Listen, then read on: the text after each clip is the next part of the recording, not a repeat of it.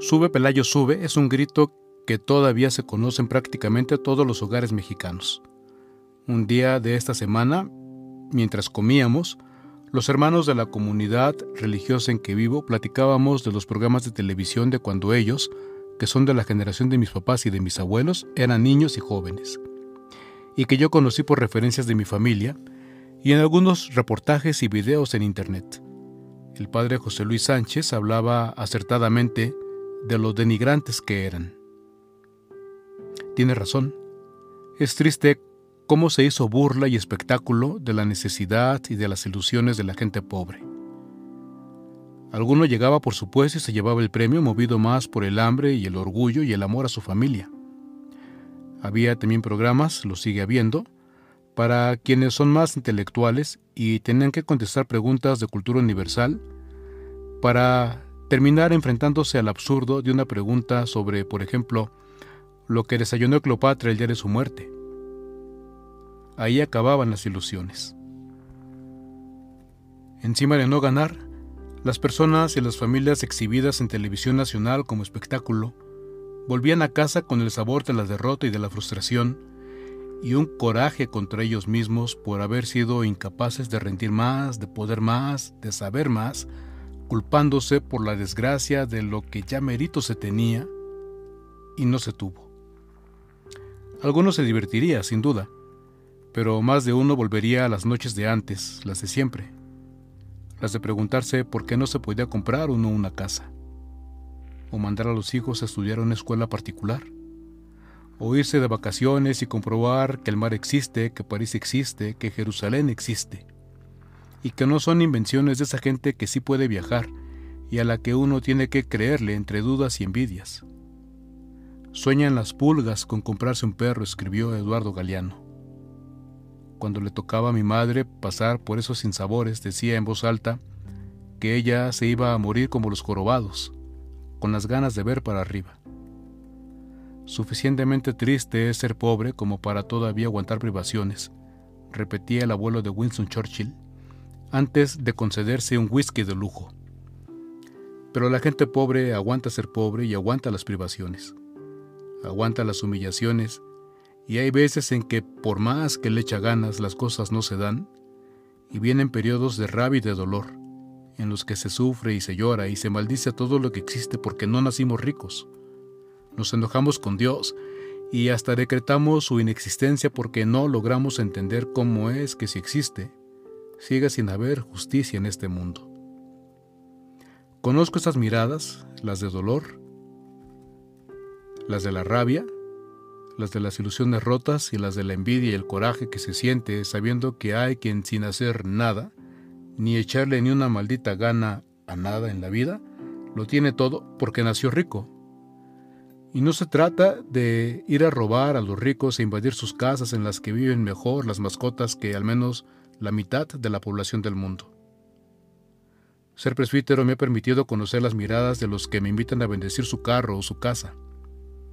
Tienen empeñado el trabajo de los siguientes dos, tres o veinte, treinta años, pero han cumplido el sueño de generaciones en su familia de tener algo propio y llamar mía a la casa en que comen y duermen. Parecería lo mínimo de justicia, pero tener casa se ha vuelto un lujo. Hasta yo cuando pedí dinero prestado para cambiar el carro de la parroquia donde estaba sentí esa emoción y le hablé a mi amigo el padre Anselmo para que bendijera el carro nuevo. Lo de menos es que lo hubiera bendecido yo, pero no se trata de cosa de magia, sino de compartir la alegría con los amigos y sentir que alguien que te quiere da gracias a Dios contigo y pide para ti la bendición de nuestro Padre. Y gracias por eso, amigo, mi abrazo y mi brindis contigo hasta el cielo por esa bendición. Esas miradas, las de los pobres y los humillados, fueron las que vio Jesús. Su propia mirada se detuvo en la de ellos, y sintió la necesidad de subir al monte y sentarse como se sentaban los reyes en sus tronos para hablar a su pueblo. Jesús mismo, sin duda, supo lo que se sentía ser pobre y ser humillado, ser rechazado y burlado, y aún le faltaba el extremo de la cruz pero en ese momento su corazón estaba con los pobres y los humillados, con los que frente a él volvían a sentir en el corazón el fuego de la esperanza que les hacía brillar los ojos. Bienaventurados, dichosos, felices los pobres, que de tan pobres tienen ya el espíritu abatido, sin ganas de nada, ni siquiera de sentir coraje, frustrados, dolidos, heridos como perros que se lamen sus heridas. De ellos es el amor de Dios que actúa en la historia y está con ellos fielmente en las buenas y en las malas, en lo adverso, en la humillación y en la soledad. Dichosos ellos, los humillados, porque un día poseerán un terreno, una casa, algo a lo que llamar mío, para no ir a la cama pensando si alcanzará para la renta o si mañana vendrán a echarlos a la calle. Dichosos ellos los que lloran, aunque digan que de tanto llorar ya no tienen lágrimas,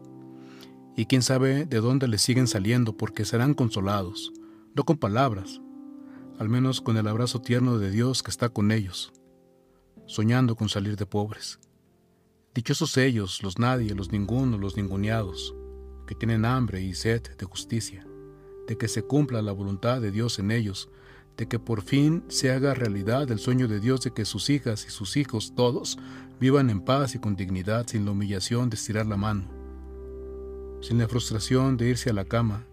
sin que el cielo, la vida o el destino recompense el cansancio y el sudor de cada día. A ellos además Jesús les dijo que son dichosos, felices, si mantienen limpio su corazón, si su corazón no se contamina con los reproches y los insultos que les lanzan los que se burlan y los humillan.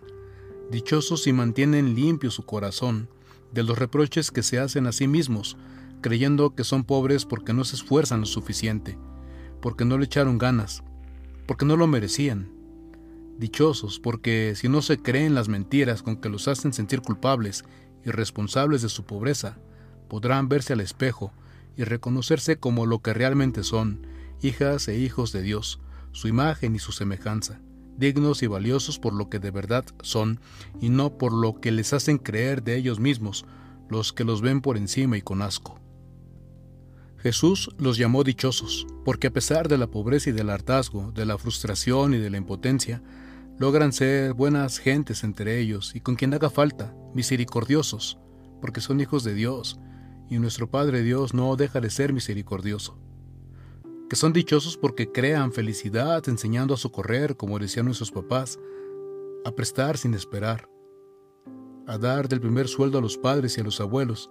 para que la misericordia corra libre por las casas y las calles, y llegue siempre a donde hace falta. Los llamó dichosos por no perder de vista nunca que son hijos de Dios y como hijos saben trabajar por la paz en la familia, porque aprenden a ser familia hasta con los malquerientes, con los que roban y con los que humillan, que quizá roban y humillan porque tienen el corazón corrompido, contaminado de soberbia y de petulancia, y alguien tiene que ayudarlos a salir de ricos para que puedan ser ellos mismos. Los llamó dichosos porque, a pesar de la pobreza, mantienen vivo el corazón y son solidarios de las luchas por la justicia, y asumen el riesgo de la persecución, de ser calumniados, incluso asesinados. Así fueron tratados los profetas, así sería tratado también Jesús. Pero en el cielo han sido reivindicados, resucitados, levantados y sentados a una mesa para comer y brindar sin el pendiente de si les alcanzará el dinero para pagar la cuenta. Como siempre he sido pobre, me dijo un día Mago que Dios goza allá en Joliet. Cuando me invitan a comer a un restaurante, lo primero que veo no son los platillos, sino los precios. Y aunque mis hijos me dicen que pida lo que quiera, no dejo de pensar que están muy caros. Siquiera así viviéramos la Eucaristía, como una comida de fiesta donde no hay que preocuparse por pagar la cuenta, porque la cuenta ya está pagada. Una fiesta donde no importa si el traje es fino o corriente, si es propio o ajeno, si se lleva o no se lleva traje, porque el espíritu nos engalana. Una fiesta donde uno puede presentarse sencillamente con su nombre, sin necesidad de títulos y cargos que nos hagan sentir importantes. En alguno de sus últimos correos, Facundo Cabral escribió, Gracias a Juan Rulfo aprendí que se puede hacer alta literatura escribiendo como habla un campesino, y desde allí le puso magia a la realidad. En las bienaventuranzas,